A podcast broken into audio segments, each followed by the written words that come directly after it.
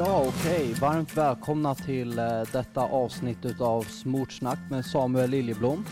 Det här är då en podcast som eh, jag kommer att eh, ge ut ungefär varannan vecka med olika gäster och vänner till mig och ibland så kommer jag sitta själv och samtala. Eh, och eh, det kommer handla om lite olika händelser i världen och eh, om tro och om det arbete som jag står i. Jag arbetar då som ungdomspastor uppe i Bollnäs eh, och eh, predikant och eh, driver även en ungdomsgård eh, varje fredag. Så det är lite vem jag är, lite kort. Eh, 24 år gammal, gift man eh, och eh, stockholmare som hamnade i Hälsingeskogarna. Och på den här podcasten kommer jag då att ha med mig lite vänner och gäster och eh, spännande människor som har levt härliga liv och som har någonting att lära ut. Och eh, tanken är att jag ska låta dem samtala om eh, livet och om eh, vad de har för erfarenheter, vad de har för åsikter om saker och att eh, de ska få en plattform och ett utrymme och samtala utan att bli avbrytna varje mening och utan att man vill missförstå dem. Eh, Så att vi någonstans kan få bättre insikt i de här spännande människornas liv. Och välkommen Stanley Sjöberg hit idag. Tack för det. Hur känns det att vara i Hälsingland? Ja, det är speciellt. Vi i vår familj på pappas sida härstammar ifrån en by alldeles här intill. Okej, Ända från 1600-talet. vad heter den? Söder om sjön, Söder om strax sjön. nedanför Edsbyn. Okej, Och vi var bönder. så du har rötter härifrån? Alltså? Ja, och min far var ju pionjär för pingströrelsen i början av 1900-talet här i Hälsingebygderna. Jaha, okej. Och jag själv för 65 år sedan började som evangelist här i Alfta. Okej. Ja, Vad, jag har för mig att jag har hört den här berättelsen. Du cyklade då om jag inte minns fel? Från olika församlingar då predika. cyklade ja. man runt från plats till plats och det var färdmedlet på den tiden. Ja. Alltså du säger 65 år har du rest som evangelist. Ja, Eh, förutom det så, om, om det är någon som inte vet vem Stanley Sjöberg är, så har du varit eh, assisterande pastor i Philadelphia kyrkan. och det är precis 50 år sedan den här veckan sedan jag välkomnades då som vice föreståndare. vice föreståndare. Ja, Eh, och eh, du har varit pastor i Citykyrkan bland annat, ja, i Stockholm på Drottninggatan där. Just Eh, det. och eh, du har varit pastor på andra ställen också, utöver det. På många platser. Ja, i Pakistan, men också runt om i Sverige. är det inom pingst du alltid har varit? Det stämmer, det har varit pingströrelsen. Sen en tid mot slutet här i det som hette Centrumkyrkan i Sundbyberg, Aha, då fick vi inte vara med i pingströrelsen. right, okej. Och det var några teologiska frågor. Aha, Men eh, relationen är god, vänskapen är djup. Men eh, det var lite teologi som gjorde att det blev så. Det är ganska lätt hänt det där, att teologi eh, får en att eh, gå olika håll. Om man ser på, bara på kyrkohistorien. Ja, alla olika avgreningar, olika, först och främst alla olika träd inom kristendomen Men och alla avgreningar. ändå en enda stor samhörighet. Mm. En, men hur tror du Eh, att vi, eh, om vi bara går in på det lite, hur tror du att vi möts där i enhet på bästa sätt när vi har så kanske otroligt olika eh, sätt att fira gudstjänst på, traditioner, tankar, teologi och allt sånt här? Det är, det är nödvändigt att bejaka och ehm, eh, förlåta och förstå varandra. Därför att eh, där det finns en gemensam tillbedjan, gemensam tro på vem Jesus är och det är inför honom vi möts, då får det vara ena gången elektronisk musik och lite modern pop och nästa stund liturgi av lite mer högtidlig form. Just det. Så du, om du behöver välja, vilken skulle du välja utav de två? Jag väljer ju 70-talets frikyrkokultur med mycket härlig sång men på språk alla begrep. Salmer och segertoner Ja. och sånt här, ja. Just det. Jag växte upp med dem, med Ja. segertoner eh, och så här och fick höra dem my- mycket när jag var yngre. Och det är väldigt bra tryck i de gamla sångerna. Och djupt innehåll. Ja, verkligen. verkligen. Eh, förutom det så är du också författare. Du har skrivit många böcker. Ja, Om, mest skrifter skulle jag vilja säga. okay. Det är inga tunga böcker, Nej. men eh, jag har ägnat mig åt, gett ut kanske en 30 stycken titlar. Okej. Så, och de finns att hitta, om man vill köpa en bok eh, utav dig, eh, finns de på att köpa på olika kristna bokförlag och så här? Nej, då får man gå in och titta på Kungliga biblioteket va- eller vad det är de har. Det, Men de, de är slut. de är slut. Den senaste, den tryckte vi nu i 12 000 exemplar. Okej. Och den delar jag ut gratis Aha, va, till den som den? vill få den. Och det handlar om Israel och eh, utifrån historisk, politisk rättvisa. Spännande. Vad, eh, vad var titeln på den boken? Ja, den heter Israel, historisk rättvisa. Israel historisk rättvisa. Och om man går in på eh, fe- eh, Facebook så kan man söka på Stanley Sjöberg och där finns det information om eh, han ger ut lite olika webbhälsningar från webbkyrkan som du driver. Ja, Eh, där såg jag nu nyligen, eh, du, man kan få tag i den här boken där säkert också. Och där såg jag att, på tal om Israel, att du nyligen la ut något som du kallar för ett brandtal för Israel. Eh, och för kanske din generation, mina föräldrars generation, så kan det vara ganska en självklarhet varför man ska stå upp för Israel. Och även för vissa i min generation som har lärt sig av Eh, andra och så här och som har hört om det. Men jag vet att eh, många utav de människorna i min generation har bara hört eh, utifrån ett sekulärt och negativt samhälle en sån synvinkel på Israel att de på något sätt är något man ska bojkotta och någonting som man ska stå emot och någonting som man inte alls tycker om och som om de på något sätt är onda i Mellanöstern och allt vad det är som du vet att samhället talar om. Eh, och om, eh, om du bara skulle kunna förklara för de som lyssnar, som kanske aldrig har hört varför Israel är viktigt och varför det är viktigt att stå upp för Israel, både som kristen och sekulär människa. Varför är det en bra grej? Och, och, och liksom, om det är någon som aldrig någonsin har hört utifrån den synvinkel, lite kort, vad skulle du säga? ja, dels så vittnar ju varje århundrade genom 2500 år att man har aldrig accepterat judarna någonstans, utan de har alltid blivit förföljda, eh, placerade i getton och eh, regelbundet utsatta för förintelse, att på något sätt utplåna deras identitet. Eh, sen så var de förankrade i Israel, den delen av geografiska kartan. Men eh, det är en lång historia. För under flera århundraden så var ju hela Mellersta Östern ockuperat utav det ottomanska väldet. Just det. Men eh, efter första världskriget då bestämde man sig för att låta olika folk få tillbaka sina nationella identiteter. Och då judarna skulle återfå sitt land. Okej. Men eh, så protesterade araberna. Och då gick eh, världssamfundet, som då kallades Nationernas förbund, de gick med på att okej, vi delar det som egentligen borde vara Israel och eh, låter araberna få drygt hälften. Och det var ju det som blev då Jordanien. Okej. Och det är en lång historia. Men jag menar, när Israel idag av Mellersta Österns karta så har man drygt en procent av geografisk mark Okej. medan araberna har 99 procent. Okej. Och araberna är Ja, jag har glömt nu, jag har inte siffrorna här.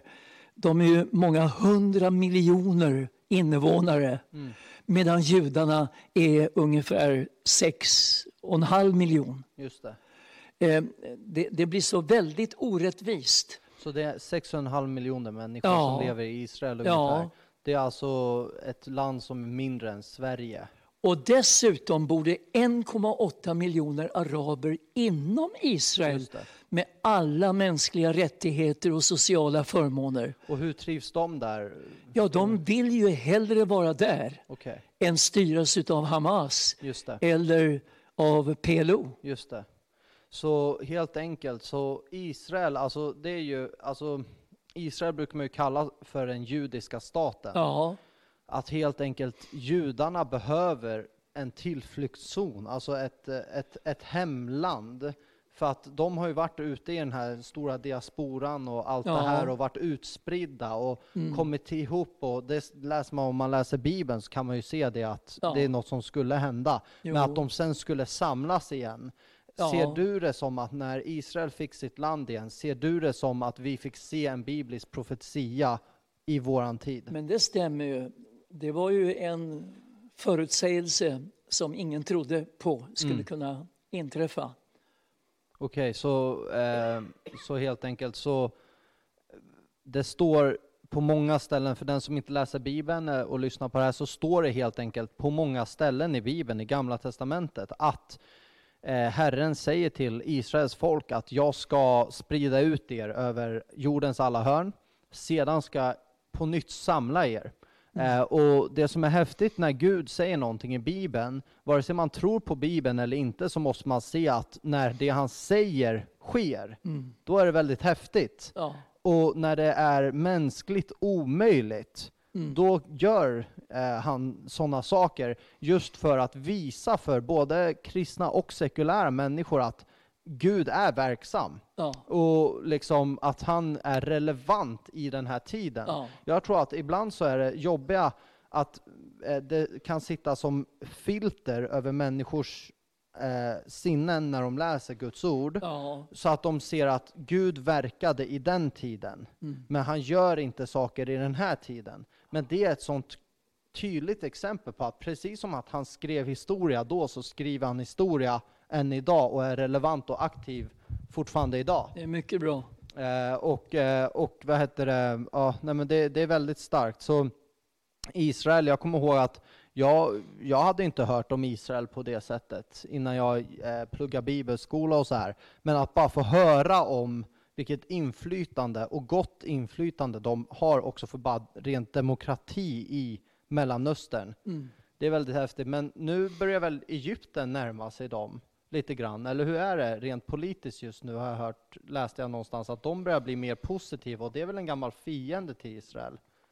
Det är en lång period utav fred som eh, utvecklats eh, sen, eh, ja, jag har glömt när det var, men det var nog åtminstone 25-30 år sedan som man började Mm. inleda goda fredsförhandlingar. Okej, så det, det är ganska varmt däremellan Ja. just nu? Ja, just det. Vad heter det? Jag eh, läser vidare här på din Facebook lite och ser, eh, ser lite vad, vad du har skrivit. Och du, du skriver ju väldigt mycket om den här tiden och vad som händer och vad som är relevant att tänka på i den här tiden. Och när du ser på utvecklingen, du började resa som evangelist för 65 år sedan. Det är ungefär lika länge som en person då blir född, går i skolan, eller dagis, går i skolan, eh, går en utbildning i skolan och allt sånt här, skaffar arbete, arbetar och blir pensionär. Är 65 år, så det är en väldigt lång tidsperiod som du har stått i tjänst, stått, Ja. Velat stå på frontlinjen, velat ta debatten, velat hö höras. Och inte bara för din skull, utan framför allt för evangeliets skull. Du har alltid försvarat den kristna tron som någonting att hålla högt i samhället och som en liksom ljuspir för samhället att kunna gå framåt. Men om du ser utvecklingen med, med det som händer nu i Stockholm med terrordådet och sådana här saker. Är det något som du har sett växa fram i vårt land? Eller är det något som du, hur ser du på den saken? Det stora problemet är sekulariseringen, hur kristendomen har ratats Okej. och eh, försummats och eh, förnedrats. Och det har ju gjort att Sverige har blivit en eh, hednisk nation som inte tror på någonting annat än materialismen. Eh, och då har det öppnat upp för även islam och för buddhismen, new age eh, och för alla möjliga filosofiska idéer. Och i det här virrvarret så kommer islam och också har ett inflytande över Sverige. Just det. Terrordåden, de är ju incidenter. Och eh, de är ju riktade mot det här ytliga Sverige. Men det är jättesvårt att riktigt förstå. Och det värsta är att det kommer nog att bli värre. Okej, du tror det? Du tror att det här bara är början på det som... Ja, därför att eh, det finns representanter för Islamiska staten över hela vårt land. Och de gömmer sig och de är ofta ensamma men de är styrda via eh, internet och hemliga kanaler. Så att eh, vi måste hela tiden vara beredda på nya sådana här chockerande upplevelser. Så vad heter det, alltså är det, det, det som är äckligt är ju varför gör inte, alltså finns det någonting som antingen politiker kan göra mer och varför tror du inte att de gör det om så är svaret? Nej, det är för sent. Det är för sent. Eh, det var möjligt för 30 år sedan. Men Varnade du för det på den tiden? Ja. ja. det kommer människor fram till mig när jag är på stan och eh, säger Tack pastor Sjöberg. Det som händer nu beskrev du för 30 år sedan. Ingen trodde dig. Men nu visar det sig att så här blev det. Helt otroligt. Men, men hur kunde du se det då? Alltså hur kunde du förstå vad som hände? Ja, Var det på grund av just sekulariseringen som du Det, ja, det, var, det var många incidenter, eller, och det, det är svårt att riktigt eh, klarlägga. Men det var ju även så här tidigare på eh, 60-talet, eh, i början av 70-talet.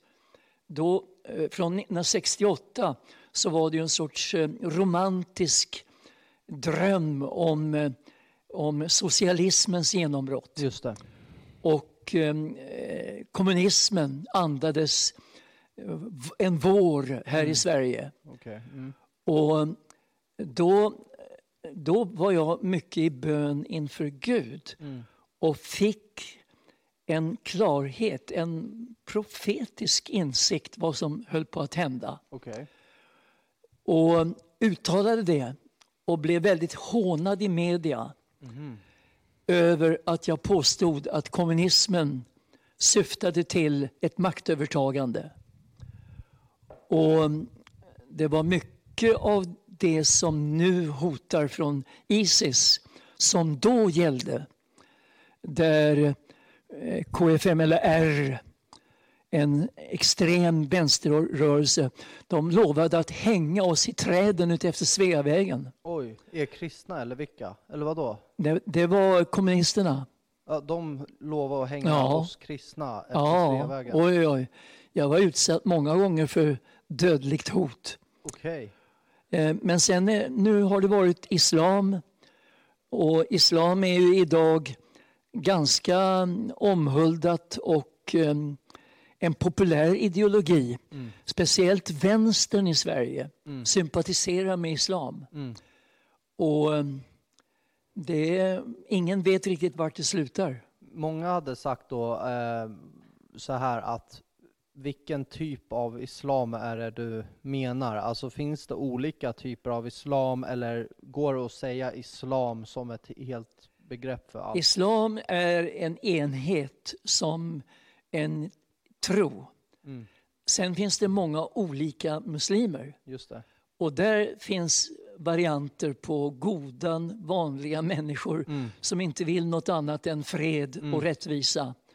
Och sen finns det en mindre enhet som ju är mycket fundamentalistisk och farlig. Så de, varför, varför kommer de grupperna upp?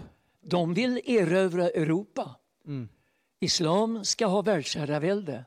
Så var inte, de försökte väl det på 1000-talet också? Eller Ja, det? Men Ja. eh, nu är det vad de predikar. De uppmanar alla som har kommit till Europas länder att vara beredda nu Mm. och eh, kämpa för er tro. Mm. Och eh, de vill se kyrkorna omgjorda till moskéer.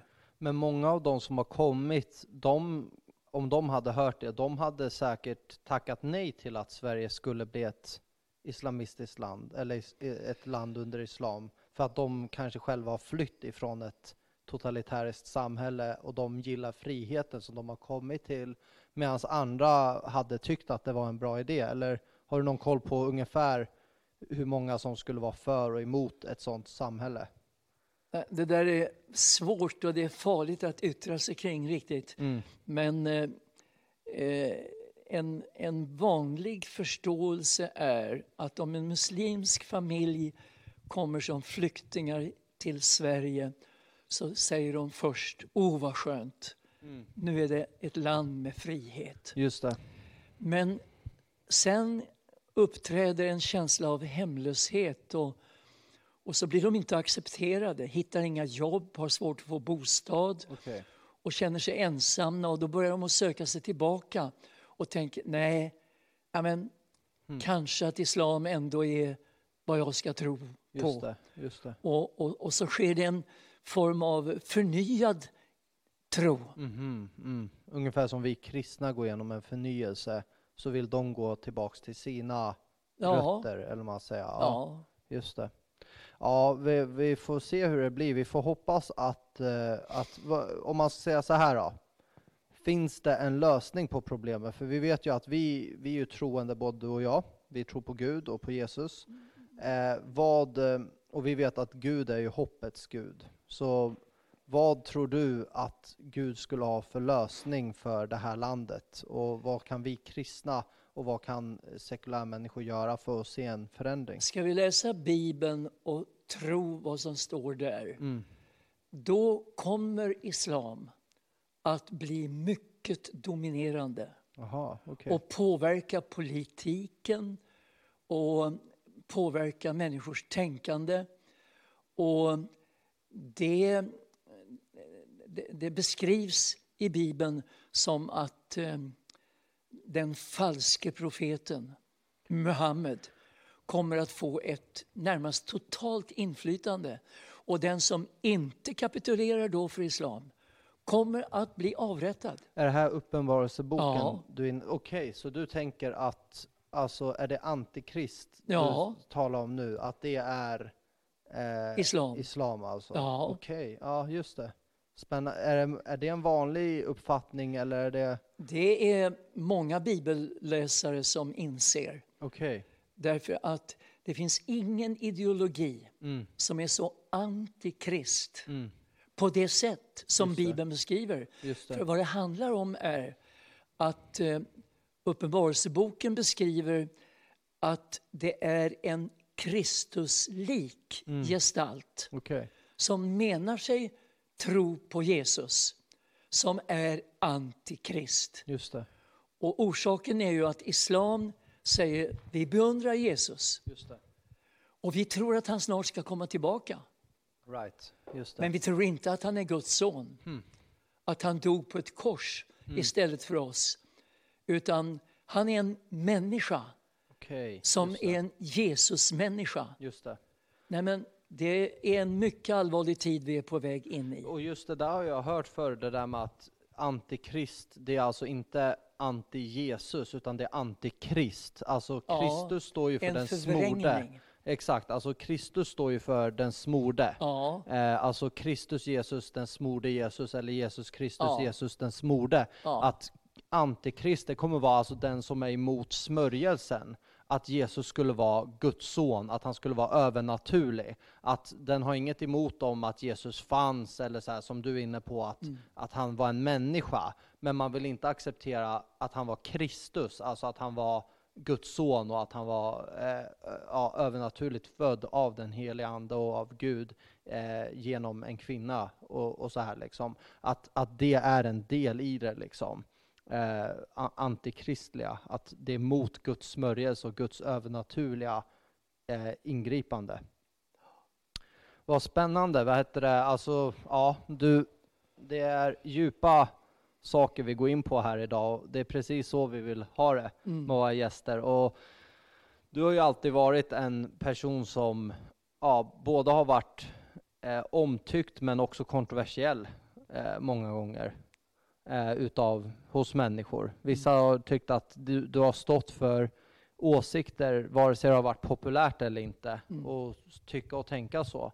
Eh, och det, det beundrar jag med människor som har, har gjort det. Och du, du skriver bland annat också en del, du har skrivit en bok som heter Diskutera Gud, har jag för mig. ja, Och där är det om vetenskapen och tro och sådana här bitar. mm. Eh, det är också en debatt som du har tagit i, i samhället Ja. ganska mycket.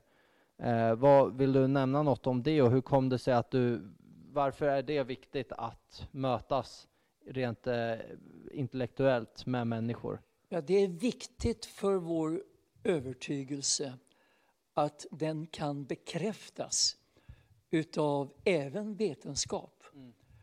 Och är man påläst i båda sammanhangen, då är det ingen verklig konflikt mellan tro och vetande. Utan eh, då är det som är sant ur vetenskaplig synpunkt, det är också sant utifrån gudstrons synpunkt. Just det. Och det här har jag arbetat med. Andra gör det bättre, med mer innehåll. Men jag har gjort det en hel del och citerat många. Mång, många andra som Ja. eh, har forskat och Ja. sådana här bitar. Och vad heter det, men varför är det så få vetenskapsmän som är troende om det inte finns någon motsättning? Är det att ingen har predikat evangeliet för dem eller är det bara en myt? Det är så här att tittar man igenom stora vetenskapsmän och kvinnor inom avancerad forskning som har fått Nobelpriset, som har betytt mycket för industrin, för eh, medicinsk utveckling, Mm. för konst och kultur, då är majoriteten är gudstroende. Okej, Men det är ateisterna som skriker värst. all right. Så det är en liten grupp som Ja, väsnas det är mycket? en försvinnande liten del. Okej, så de blir färre menar du också? Ja, absolut. Okej. Ja, alltså ja, ja verkligen. Det, är- det är väldigt spännande och det är stort ändå att våga mötas där, för det kan Mm. vara väldigt aggressivt också Oh ja, eh, och det kan gå ganska hett till. Du nämnde innan att du hade varit med om dödshot för att stå upp för sanningen. Är det någon gång som någon har försökt agera på de hoten också, eller har det alltid bara förblivit hot? ja, det har nog hänt några gånger att eh, jag stått öga mot öga med döden. Oj. I Sverige eller i Pakistan? Ja, i eller? Sverige. Ja. Där jag skulle tvingas dricka gift. Just det, det där. Var, Men det, eh, vart var det någonstans? Var det, det på var i något Stockholm stadshus? inför stadshus, massor eller? med ja. muslimer ja, som eh, ville att jag skulle bevisa min tro. just det. Om du, om du dricker något dödligt gift ska det inte skada dig. Är det det de tänker på då? Eller? Ja. Och då kom de Nej, med gift det, i ett livet glas? har eller? varit dramatiskt. Mm. Jag, blev, jag fick en dödsdom ifrån Saudiarabien, staden Riyadh, huvudstaden, Mm. att jag var dömd till döden. Hjälp. Och ehm, nej men även i Pakistan var det ganska eh, dramatiskt några gånger. Alltså fick du en dödsdom ifrån Saudi Ja. här i Sverige? Ja, den, Eller var du i Saudiarabien? Den kom per brev. Det kom per brev att Ja. du ska dö liksom? Jag åker inte dit. Nej, okej, just det. Så, men, men det här med, med gift, alltså var det att de kom då med ett, ett glas med gift? Ja, dubbelt så stort som det du håller i handen. Okej, ja. Och, och då bara kommer de och säger att här Drick är, det här nu. och säger de att det är gift eller säger Ja, de oh, något? ja. Och vad, vad gjorde du då? Med, ja, det kan ju diskuteras vad jag gjorde. Handen började skaka och jag tänkte jag får bara dricka. du tänkte dricka det Absolut. alltså? Men sen kom det som en blixt från en klar himmel. Och jag sa till den här muslimske ledaren, nu ser jag djävulen själv i dig. Oj, För det var vad djävulen ville när han ville testa Jesus. just det, just det, Att bevisa nu att du är Guds son och hoppa ner ifrån muren här. just det. Och då sa Jesus, nej. Hmm. Jesus var inte i showbusiness. Just det, Han gör under när det finns behov. just det. Och jag svarade muslimerna, jag är inte heller i showbusiness. Jaha. Jag tror på under när det finns ett behov. Just Men det. det är det inte här. Just Så jag det. tog och hällde ut giftet på golvet. Okej. Och det var någon syra som gjorde att det blev hål i mattan. Hjälp. Alltså, så, så du har, ja, hjälp. Vilken eh, dramatisk Ja, upplevelse. det var en var, dramatisk var du själv där? Alltså i ett rum typ fullt med Det bara... var 1500 åskådare Okej. och muslimerna skrek Allah Akbar. De ville se det ske. alltså, så de ville att du skulle dricka gift och... Polisen ville stoppa mig och göra en anmälan, men jag sa nej. Men, nej, men det, må- det är många sådana där situationer. Maktkampen då, eller Ja. maktuppvisning. Alltså det, det, det, det där var ju Guds vishet där kan man säga, Ja. att, du, att du fick det till dig i Jo. den stunden. Att, eh, att eh, det är det Jesus säger när han blir prövad, att du ska inte fresta Herren din Gud och sådana här bitar. Ja. Att, eh, och så här, vi, ska, vi ska börja runda av här lite, men eh, jag tänkte bara eh, fråga en sista sak lite om vad, vad jobbar du med idag? För du, du skrev här på Facebook, du, ska ju, du är ju uppe i Hälsingland, du ska ju eh, predika här på vår postkonferens i Betel Runemo.